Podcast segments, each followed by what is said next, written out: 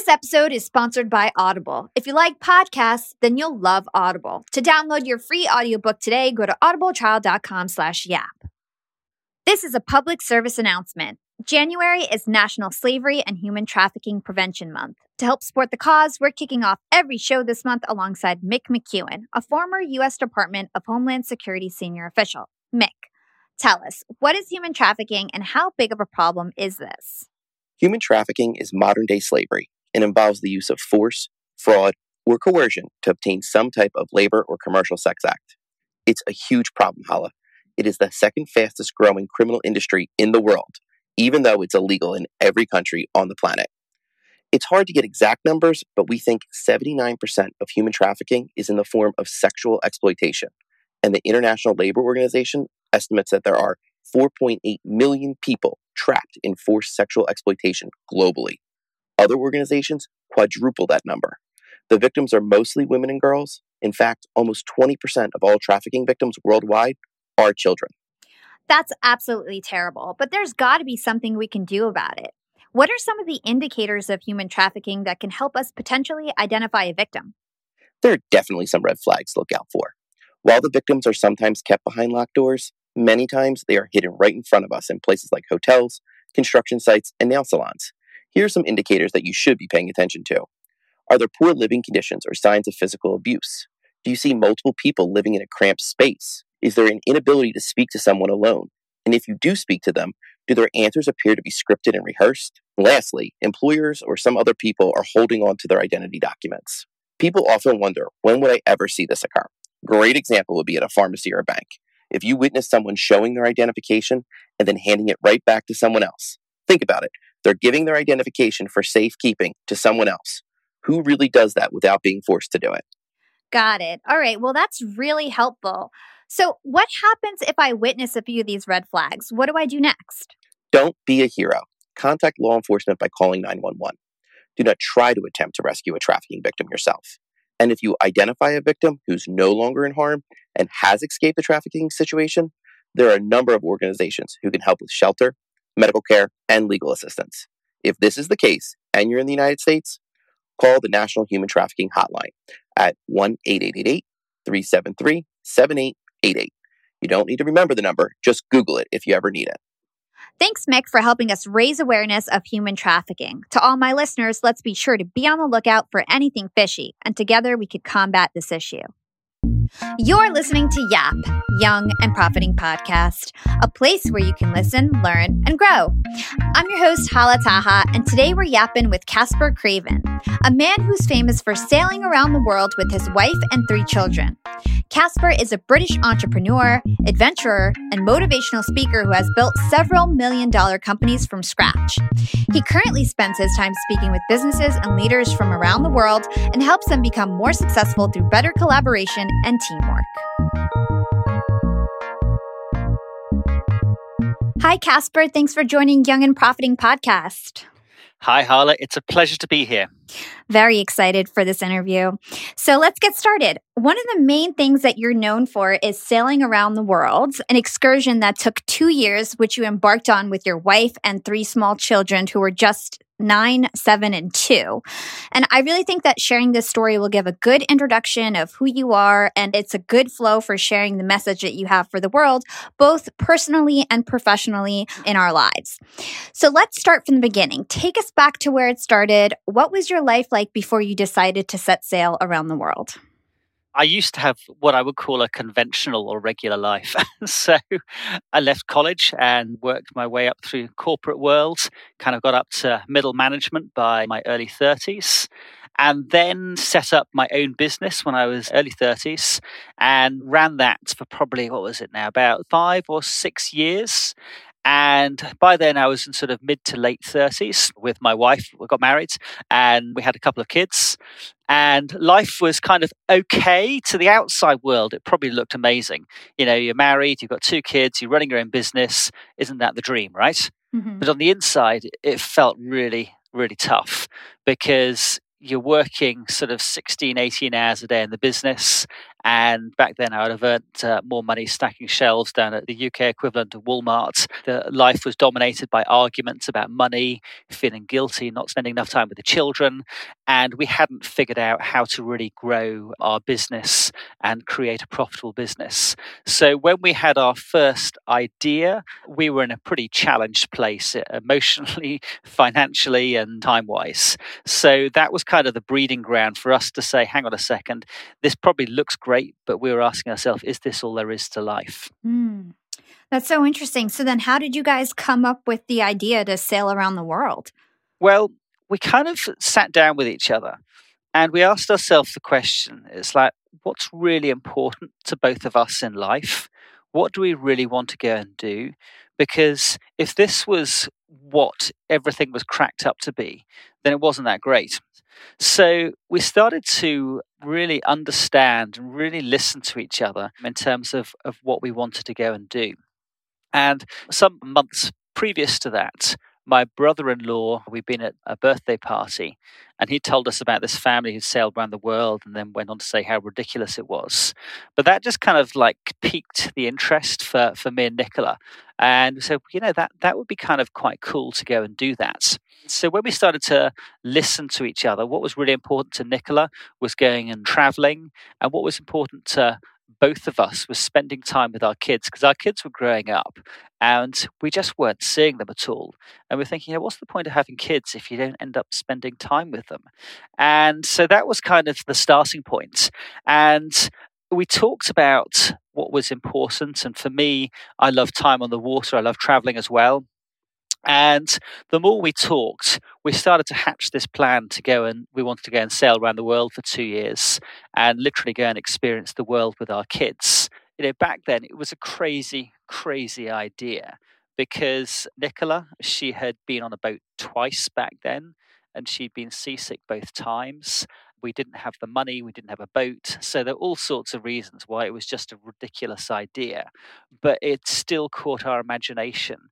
We created a whole narrative of the future for us that involved this sailing plan So let's go and do that. So you literally sailed around the world to save your marriage. well, so we gave ourselves a five year plan to change everything. And what saved our marriage was the process we went through to go and have the amazing family experiences because our marriage was saved in the five years beforehand, not during the sailing. It was the idea of doing something together. Mm. So, you know, it could have been going on a road trip across America, it could have been backpacking across Asia, it could have been anything, right? But having a shared goal mm-hmm. rather than both going off on our own different career paths and I think that's what happens to so many other people. It's like, you know, you go through college and you get the ideas you want to go and what career you want to have, and people get together, but people grow apart because they're going on different paths and different trajectories. And that was us. But by creating this shared story mm-hmm. and uniting us with where we were going, it, that was the thing that changed everything. So. Wow, that's very romantic. I don't know how anybody could top that. so I heard it took five years to prepare mm-hmm. for this trip. You just mentioned previously that it was very expensive to sail around the world. So let's talk about that. How did you achieve your financial goals and what were the mind shifts that you had to take to make this trip a reality? Two big questions there. Okay, so the financial goals. So when we had the idea, I had this small consulting business we had sales probably about half a million dollars and losing money. So, in that five years to turn things around, I spent the first two years where I thought I was doing things, but really I wasn't doing anything at all. I was fooling myself. In my previous businesses, I'd always said, I'm going to build the business up in five years' time, I'm going to go and sell it. Uh, but that five years had always stayed five years away. And because we put a date in the diary, so the 1st of August 2014, we're going to be heading off, that now was getting closer. So now in 2011, it was three years away rather than five years away. And that forced me to start thinking about it differently. And previously, I thought I had figure out all the answers on my own to all these different things. And then I realized I had to go and find people who are way smarter than I was, who'd had success, go and be humble and go and sit down and learn from them and say, look, tell me what you've done. And that was the start of the big mindset shift for me, realizing that I had just had to surround myself with people who'd been on this path before. So that was the first step. And then I filled my mind with these different ideas of how to really grow and make a successful business. And I then came back into my, my company and I started changing everything, hiring staff, new products, new services, just like going nuts in the business. And that worked for about three months until the rest of my team turned around and they said, Look, if you carry on doing that, we're all going to leave just because you're being a nightmare. So that was my second turning point because I realized that to build anything amazing, I had to create an awesome team of people, especially because I knew that we were going to be on a boat at some point, and therefore the team had to run the business. I couldn't jump in and go and fix the problems.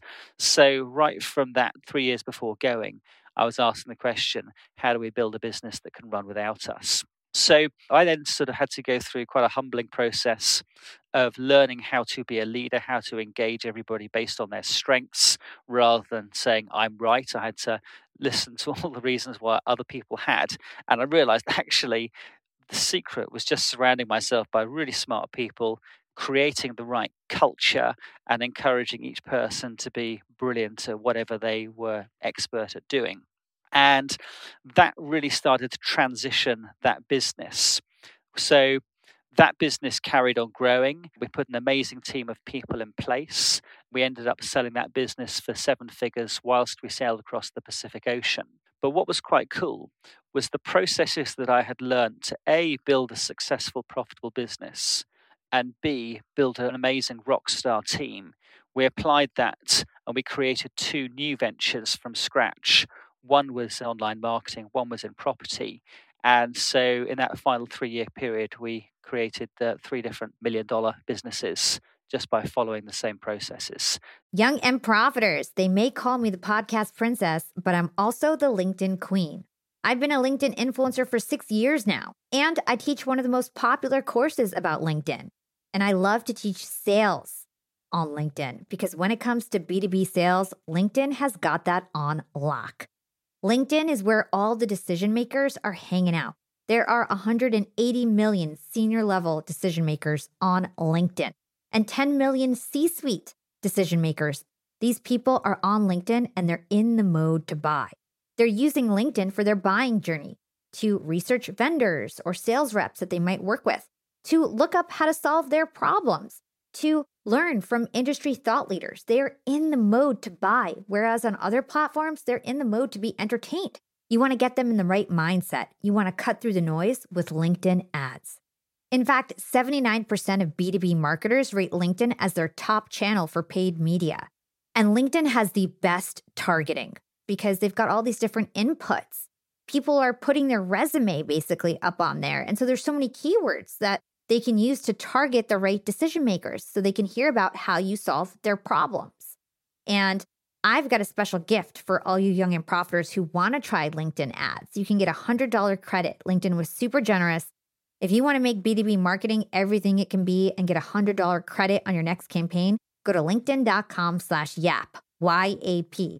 Again, if you want to claim your credit, go to linkedin.com slash YAP. Terms and conditions apply. Young and Profiters. Yap Media is growing so fast. I have 10 open roles just this month. In the past, it would take me so long to find hires. I have to go on all these different job sites. I have to create my own skills assessments. That's why I let Indeed do a lot of this heavy lifting for me. Indeed is the powerful hiring platform where I can attract, interview, and hire all in one place. Indeed has things like skills assessments, where when we have specific roles, we can find an assessment that matches that role and we can make sure they have the skills that we need. Then I can focus on culture fit. I can make sure they're scrappy enough and are obsessed with excellence and do all the things that we need to do for them to fit in at Yap. And Indeed streamlines hiring with powerful tools like Instant Match. An Instant Match basically matches you with candidates as soon as you put up a job post with people who are qualified right away. It's instant. And the best part is it gets better as you use it. So now when I use Indeed, especially when I'm hiring for similar roles, I get people right away where they know that I'm going to like the candidates because they can see what my preferences were in the past. It gets better as you use it. According to US Indeed data, the moment Indeed sponsors a job, over 80% of employers get candidates whose resumes are a perfect match for the position. It's like waving a magic wand that gets better as you use it. So I love using Indeed. We've found a lot of our A players on there. Join more than 3 million businesses worldwide who count on Indeed to hire their next superstar like we do at Yap Media. Start hiring now with a $75 sponsored job credit to upgrade your job post at indeed.com slash profiting. Offer is good for a limited time. Claim your $75 sponsored job credit at indeed.com slash profiting. Again, that's indeed.com slash profiting and support the show by saying you heard about it on Young and Profiting podcast. Again, it's indeed.com slash profiting to get your $75 credit. Terms and conditions apply. Need to hire? You need Indeed. So that was kind of how we hit the financial goals to go and do it. But the mindset shifts were one, finding people way better than me, being humble, and then building a team based on everybody's strengths rather than me saying I'm right. Yeah, I think this really speaks to the importance of having an ego free environment. I read that your company goes by the mantra it doesn't matter who is right, it only matters what is right. And I really adore that. Yeah, it's funny. I'm reading Principles at the moment by Ray Dalio, and you know the whole idea he talks about, and that's about the idea meritocracy. The best ideas float to the top. It's exactly the same thing. And you know, the traditional way of doing things, how I've been brought up in the corporate world, was you know, there's the hierarchy and the people above you know best. But yeah, that really worked for us. Yeah, it doesn't matter who is right; it only matters what is right. That became the, the through line in the company. Very cool. And so earlier you mentioned that you had a date in the diary, and you know, it was locked in stone, from my understanding, for a very long time until you had a back injury and an operation, and you had to push it back about just three weeks. So why was it so important? Important for you guys to stick to a deadline? Okay, so look, one of my fundamental beliefs is nothing ever happens without a deadline because there'll always be a reason to push things out. So, in that last year before we went away, there were loads of reasons why we shouldn't have gone. We hadn't sold the main business yet, and everyone said, You're crazy. If you go now, the business will go bust. And yeah, my back injury, you mentioned, if we had allowed it, any one of those reasons could have stopped us. But by having that date in the diary, it forces you to think about things in a different way, to think creatively.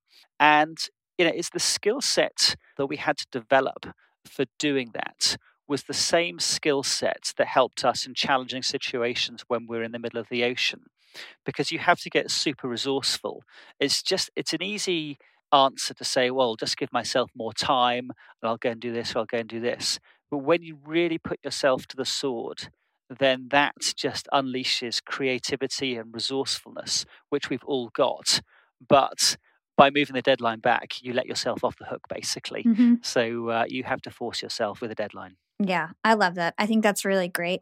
You know, I recently put up a post on LinkedIn that I feel like reminds me of this, where I said, when it comes down to it, whenever you're faced with a decision, you always just have two choices. It's either make an excuse or make progress. Those are your two choices. yeah, exactly. Absolutely. There's nothing else in between, right?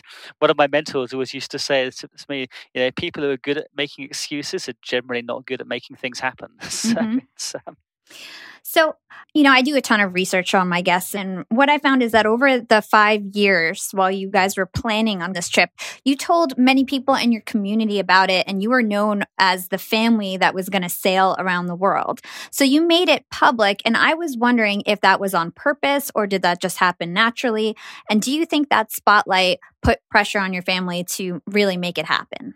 A hundred percent. It was a core fundamental strategy, and that whole thing of going public with what you're going to go and do it really tests whether you mean it or not and yeah by making yourself publicly accountable it increases the pressure, it increases the certainty that it's going to happen. Everyone laughed at us at first and said, You're crazy, you can't do it, and gave us all the reasons. And there's some good reasons there, to be fair.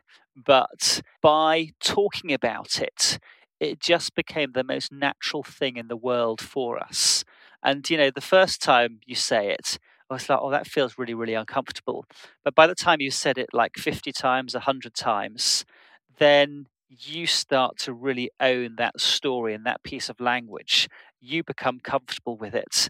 And actually, it was insanely helpful all the feedback that people gave us, which sounded like criticism, saying, well, you should be thinking about this, or you'd be crazy not to think about this. So, actually, people, although it looks like they were criticizing, actually, it was really helpful helping us think through all the challenges and issues we had to cover. So, no, fundamental strategy, making it public. Got it. And so, do you think that that really kind of made you stick to your goal? Absolutely. Or do you think that regardless, you would have? Oh, that's a good question. If we hadn't made it public, would we have done it? You know what? I don't think we would have done it if we hadn't made it public. Because I think the whole thing is all about belief mm-hmm. and you've got to own that story in every single um, cell and fiber in your body. Yeah. And the only way to do that is to make it part of your internal dialogue and your external dialogue and the public accountability, of course, from everybody else kind of forcing the issue. They're fundamental. Yeah. And, you know, when so many people are kind of giving you negativity or telling you you're so crazy to do this, if you don't go, then you just have egg on your face. So yeah, I, exactly. I feel like that probably was a motivating factor. So let's stick on the naysayers for a little bit. How did you deal with them? How did you deal with that criticism? So, whenever anybody sort of gives you something which sounds like criticism, my filter on the world is this that I think there are very few people in the world who are genuinely really nasty, mean people I think generally people mean well. And if I adopt that mindset, when I hear someone saying something, I'm saying, okay, so what are they frightened about? What are the fears? What's going on here? What's their belief? What's their thought process? And I get curious. Why are they saying that? And what I'm doing is I'm sifting through the words, the language, trying to understand if there's something that I can learn here it might be. So I remember my mum saying, "Well, you know, what about the schooling and what about the storm or this happens?" And it was just giving me different scenarios to think about and think, "Well, what would I do in that situation?" So, if you like, it just helped us to scenario plan. Every time we heard all these different things, so yeah, schooling, medical, and so on, we write them all down and we wouldn't ignore them because that would be crazy because they were there were important considerations to think about but at the same time if we tried to address every single one of those up front, we would have been overwhelmed and it would have stalled us and we wouldn't have gone anywhere. Because someone like early on could come up with the six reasons why we shouldn't do it. And because we didn't have good answers, then the danger is well, you kill it. But you write them all down and then you tackle them one at a time. And you say, okay, so how are we going to figure out what do we do about medical care? And we came up with all our different strategies. So we both ended up training to be ship's doctors. We had a huge amount of medical supplies on board. We always knew where there was a doctor on another boat. We had a speed dial to a hospital in the UK. So if there were ever issues, then we could get access to an expert really, really quickly. But it was only because we just took each one and just broke it down step by step rather than being overwhelmed by it. Mm, very interesting. It seems like we could really apply this all in our daily lives. And it reminds me of something that Hillary Clinton once said. She said, Learn how to take criticism seriously, but not personally. So you really have to just learn from the criticism that you get. Not every critic is a hater. Some people are just genuinely interested to help you improve, or in your case, specifically to be safe as you sail around the world. And if there's truth to criticism, you better just learn from it. And if not, just let it roll off your back. Absolutely. Absolutely. Again, go back to what Ray Dalio says in Principles. It's all about finding the truth. And it doesn't matter where that truth comes from. So to take an emotional position and just create an argument is crazy because you're missing out on the what value there may be in finding that truth. Mm-hmm, exactly. Young and profiters, we are all making money. But is your money hustling for you? Meaning, are you investing? Putting your savings in the bank is just doing you a total disservice. You got to beat inflation. I've been investing heavily for years. I've got an E Trade account, I've got a Robinhood account, and it used to be such a pain to manage all of my accounts. I'd hop from platform to platform. I'd always forget my Fidelity password and then I have to reset my password. I knew that needed to change because I need to keep track of all my stuff. Everything got better once I started using Yahoo Finance, the sponsor of today's episode. You can securely link up all of your investment accounts in Yahoo Finance for one unified view of your wealth.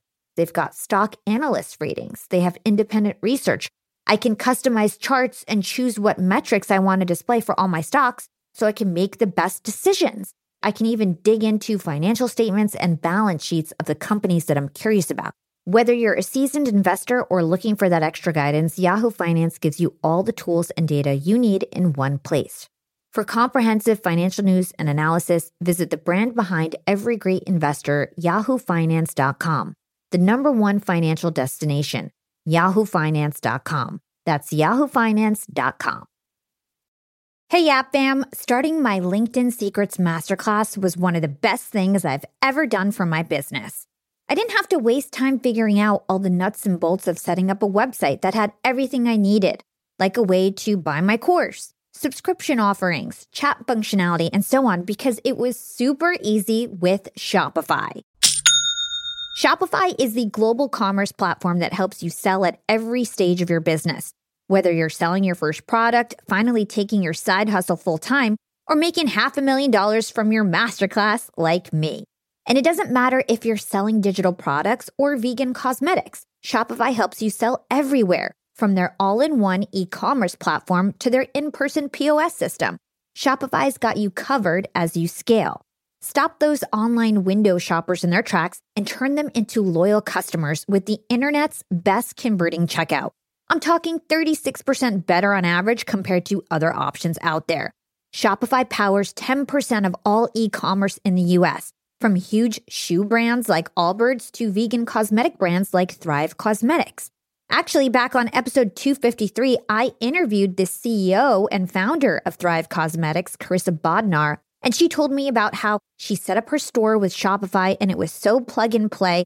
Her store exploded right away. Even for a makeup artist type girl with no coding skills, it was easy for her to open up a shop and start her dream job as an entrepreneur. That was nearly a decade ago. And now it's even easier to sell more with less thanks to AI tools like Shopify Magic.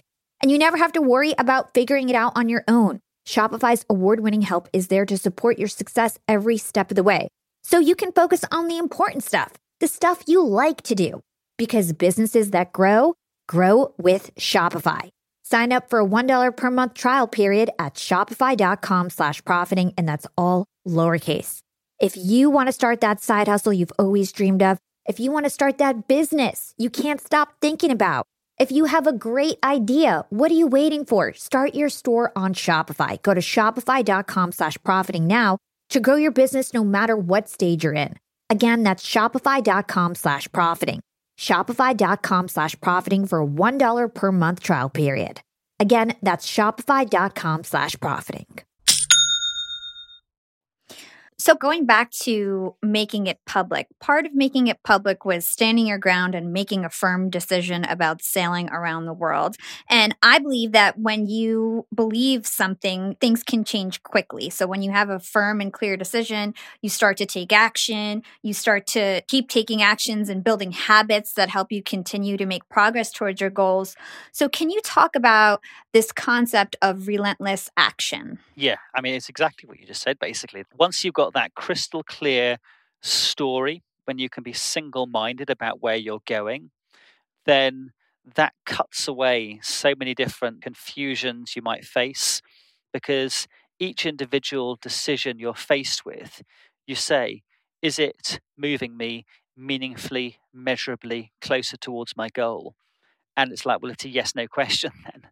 So you can be really, really focused and there were loads of things that we tried to try and create the money to make it happen.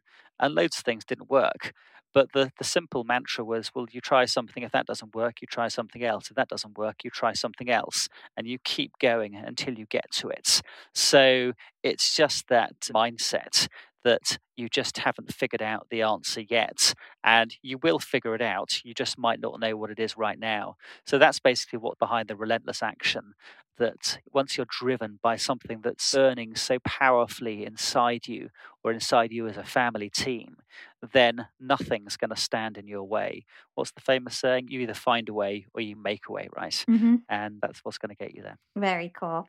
So let's talk about the preparation that you took specifically with your family. So we talked about the financial, how you got ready, you know, with your business and being able to let your business be on managed by other people while you sail around the world. How about the preparation for actually going on this trip? From what I read, you basically treated it like a business plan. You had a vision, a purpose, organizational values, and that's super interesting to me. So, can you describe how you got your family ready? Yeah, it's funny. This is one of the things I speak to a lot of companies about about how do you take corporate or business principles and apply them at home? And also, how do you take principles that operate in a home or in a family and apply them in a business because I think the thing that makes us successful in both business and family is exactly the same. But so often people have a mental separation. This is how I am in my work life, this is how I am in my home life. But it's identifying what are the core factors that make you thrive. So, the key things that I found that transformed the business were around having the really clear direction where are we going the really clear understanding of why it mattered, having the really clear purpose, and then having the values. So, defining how we act together, how we work together, how do we behave. Those were things that fundamentally changed the game in the business and just led to, to our stellar growth. So, I observed that was working in terms of unlocking the human potential at work. So I kind of thought, well, that would be interesting to try that at home as well. I've never seen that done anywhere. So we went through the same process with the kids of talking about the really clear vision and engaging them on a level they could understand. So creating pictures, cutting out pictures, and just sort of imagining what the future looked like. Talking about the mission, why did it matter? And for us on a family level, that was all about creating magical, life changing experiences and then the values, which were a core part of how we dealt with challenging situations. The same things that we'd done at work, we just did at home. And so we co created a set of family values and then talked about how do we show up when we live those values at their very best. And then just created rewards and prizes so that we would make sure that those values actually stuck. Because I remember doing values back in my corporate days and just thinking it was a whole bunch of BS. And it was kind of like done badly, as I think most companies do it. But when you do it well and you really engage people, then I think you just get incredible engagement with the team and with the people. Mm-hmm. So those were the business ideas that we were taking into family life. Okay, so now let's transfer it back to business. So, if we have a team that we're working with, or maybe a business that we're starting, what's your advice on determining your values and then having, like you mentioned, people stick with them? So, I'll tell you the way not to do it first because mm-hmm. I've made every mistake in the book. So the way not to do it is for the CEO to go home, sit down and, and write out like six values and say these are the values and come up with a smart way of remembering them and then go into the business and say here's our values because I did that and the business turned around to me and said no they're not. So we had to co-create them. And the value in the process is everyone feeling engaged, everyone having a voice, Eh, so I was imagining like you're cooking a meal, right? That you've got the big pot on the stove, and if everyone's like chopping up some meat or some vegetables or whatever else, and they're putting it in, and everyone's stirring it and adding some herbs and spices, once you co-create that meal, you have much more ownership. Same thing with values. That with an early stage team, you sit there and you talk about, you know, what are the things that are important to us? How do we want to act? How do we want to engage together? And it's that process itself that creates the glue for how you work together. So the process is actually more important than the values that come out of it because nobody's going to go and create values like, you know, be evil, be nasty. They're all going to be good things heading in a certain direction.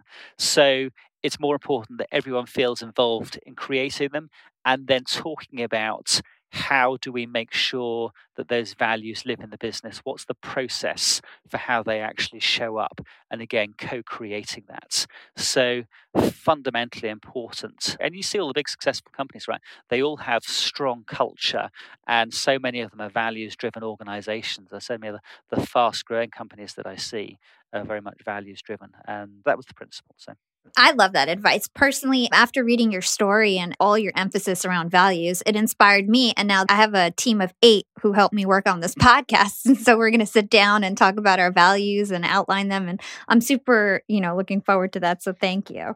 I look forward to hearing what they are. Um, yeah, you want to create a big picture, right? So that's what we did, both at home and in work. Created a big picture, like we painted it, and all the values were written up on there because once you have it visual in your workplace, and even if that's virtual, then if people have a copy of it or something like that, it provides a, a visual anchor. The lovely saying in Daniel Kahneman's book, Thinking Fast and Slow, that what you see is all there is. So it's having those constant reminders around you, focusing on those things that are right. And awesome. Enjoy, have fun doing it. Thanks. Okay, so let's get back to you and the trip. Mm-hmm. So, what are your best memories of that trip? And can you also tell us about a challenge that you had and overcame? Okay, best memories. One that comes to my mind is we were sailing downwind from the Marquesa Islands, which are in the middle of the Pacific Ocean, to another set of islands called the Tuamotus. A beautiful, beautiful starry night. And as that you imagine the boat sort of gliding down these waves, and there's the phosphorescence coming out of the back of the boat. It's like this sort of this trail running behind, just lighting up where you've been. And sitting up on the foredeck at the front of the boat with my nine-year-old daughter, we were looking up at the stars and the planets, and we were wondering and talking about whether there's a daddy and her little girl somewhere else out there on another planet, and just talking about the universe and the world and just being mm-hmm. present there in the moment. The magic was experiencing stuff together with our kids. So, yeah, lots and lots of magical experiences like that. Could you talk about the Galapagos Islands, how like all the animals were coming to you and not scared. Oh, amazing. Yeah. So basically, so there's no natural predators in the Galapagos Islands. So as we were sailing towards this, they sit right on the equator. We're about, I don't know, 12, 15 hours away from the islands. And this huge, great big bird is called a red footed booby, came and lands on the bows of the boat. And literally, me and the children, we would walk right up to it. So we're like literally a couple of feet away from it. And it just didn't show any fear at all because they've not been trained to be fearful. And then when we got there, you know, we went swimming with the sharks and the, the sea lions everywhere and the black iguanas and the tortoises. And yeah, it's an incredible place. It's a magical place. And actually, once you understand how Darwin came up with his theories of evolution there, and you see about how the islands are developed, it's, uh, yeah, real, real magic. So, wow. um, yeah, amazing place. Sounds incredible. So a challenge. A challenge. Yeah. Yeah, I've got a few to choose from. so, what one shall I talk about?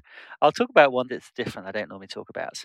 So, as we were sailing across the Indian Ocean, my brother was actually on board at the time, and we had came wake me up to go and watch one morning.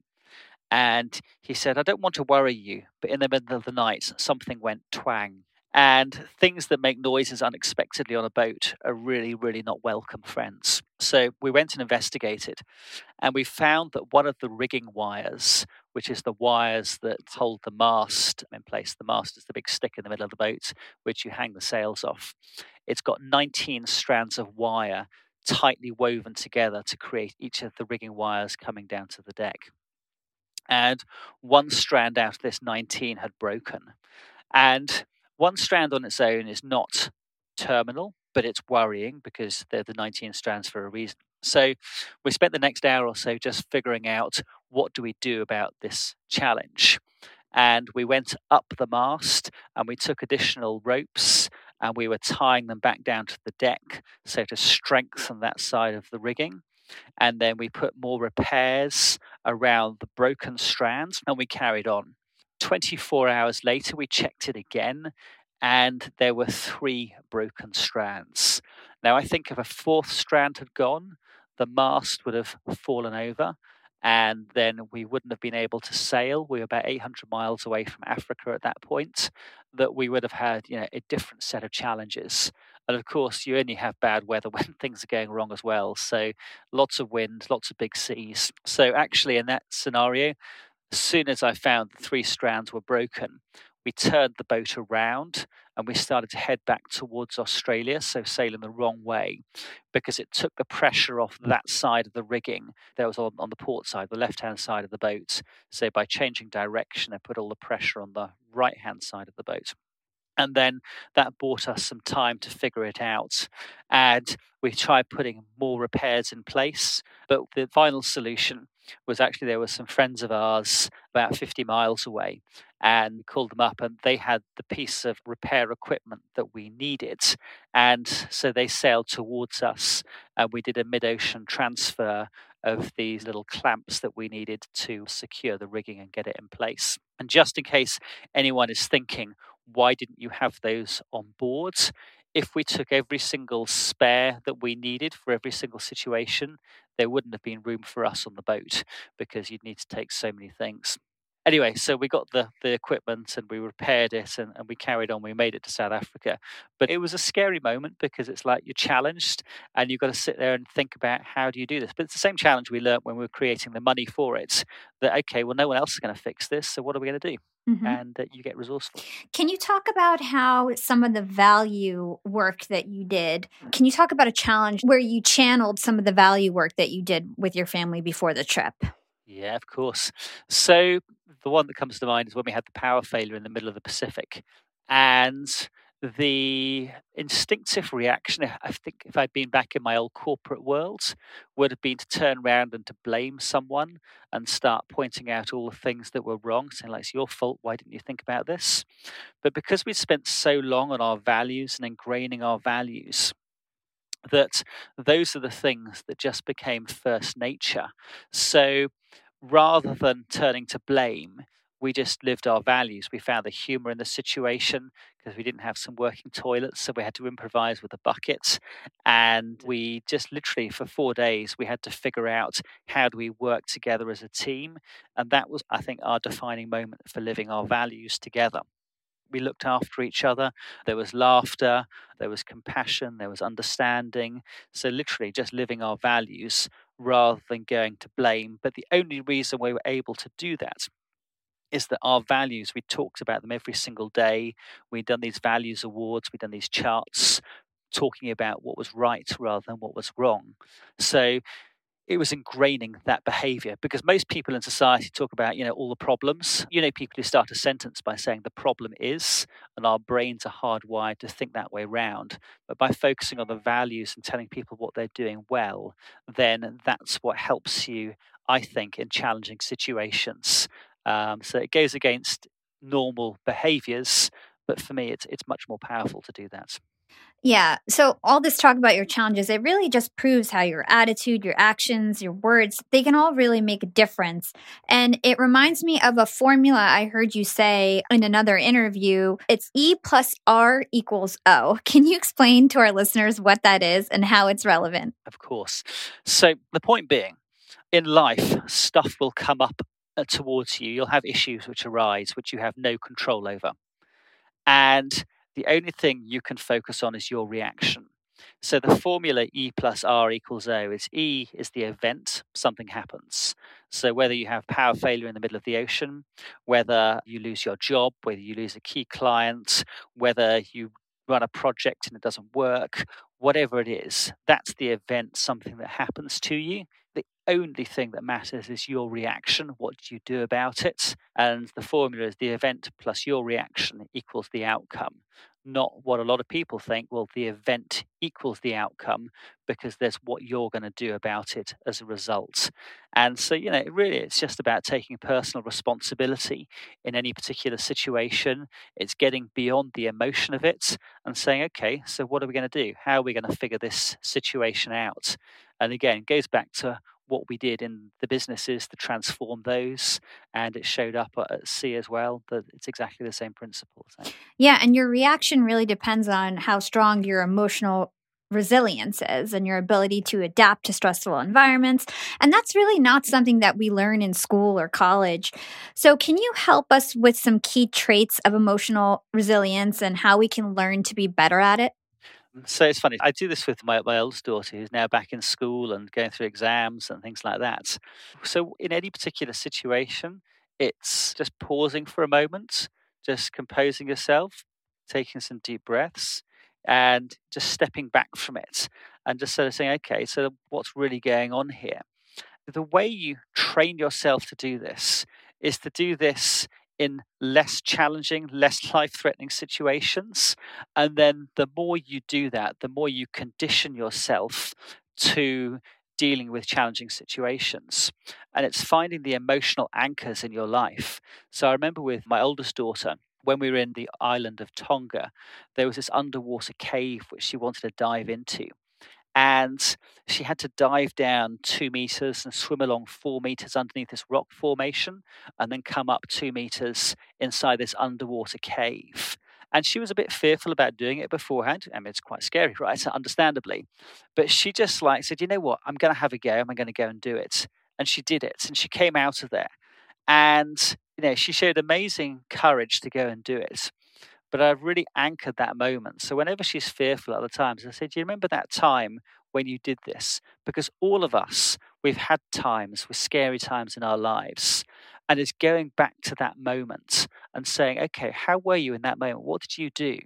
And it's all about shifting your mindset to, you know, I can do this, I can figure out a way through it. So, you know, wherever the mind goes, the body will follow. So it's finding those triggers, those anchors to be able to take yourself back to a place where you can be more resourceful and helpful. That's really sound advice. So, this trip, since the planning of it, seems to have really helped you understand the fundamentals of leadership and teamwork, and you've evolved to be such a great businessman. In fact, you've built three separate million dollar companies from scratch. And considering that 90% of startups fail, that's a really huge accomplishment. So tell us, what is your secret sauce for being a good leader and running a successful business? So, you know, I've spoken to so many people and different views on this. And I guess, you know, what I've learned from other people, what I've found works best for me, it comes down to one thing, and it's caring about people. And it sounds really simple, but it really is just listening to people, understanding what's really important to them, helping them find their value, their purpose in the world. And sometimes it might mean that that person is not right for you and your business. And that's okay, because then that creates the space for the right person to come in. But all businesses are built on people. And it's just, yeah, really giving a shit and caring about people and looking after them and helping them to uh, achieve what they want. Because if you help other people achieve what they want, then they will help you achieve what you want. So I would say that's what it comes down to for me. Very cool. So, do you have any upcoming adventures planned? Yes, lots. so, our boat's in San Francisco, so I spend a good amount of my time in the States doing speaking events. Last summer, we sailed from San Francisco to Canada and back, and then we did San Francisco down to Mexico and back, and currently planning another trip to Mexico and back, and then potentially after that, going to do, do look at doing a Northwest Passage, so over the top of the Americas from the Pacific into the Atlantic Ocean. So, plenty more adventures planned. Wow. And where can our listeners go to learn everything about you? Okay, so um, so my name's pretty distinctive, Caspar Craven, C A S P A R Craven. So my website, casparcraven.com, and then the same at uh, LinkedIn, Facebook, Twitter, Instagram, all the usual things. And he's everywhere, and his story is everywhere. And you've got a book, right? What's your book about? Yes, so basically the book is called Where the Magic Happens. It's on Amazon. It's a hardback book and audio book as well. But it's in two parts. The first part is the five years of preparation, which I think is the most interesting part because that's the part that anyone can go and take and apply to their lives no matter where they're up to. And it goes through all the steps that we had to learn by trial and error. And then the second part is about the sailing adventure and then what we learned from that. So it's kind of like a self help book disguised as a sailing book, if you like. Yeah, it's very unique. Well, awesome, Caspar. Thank you so much for sharing your story. I feel like we've got a ton of gems out of it for our listeners. So I appreciate your time and thank you so much. You are very welcome. Thank you for the lovely questions. Really enjoyed it. Thanks for listening to Young and Profiting Podcast. Follow Yap on Instagram at Young and Profiting and check us out at youngandprofiting.com. And now you can chat live with us every single day on our new Slack channel. Check out our show notes or youngandprofiting.com for the link. You can find me on Instagram at Yap with Hala or LinkedIn. Just search for my name, Hala Taha. Big thanks to the Yap team Tim, Danny, Steves, Nicholas, Christian, Stephanie, Kayla, and Ryan. Until next time, this is Hala signing off.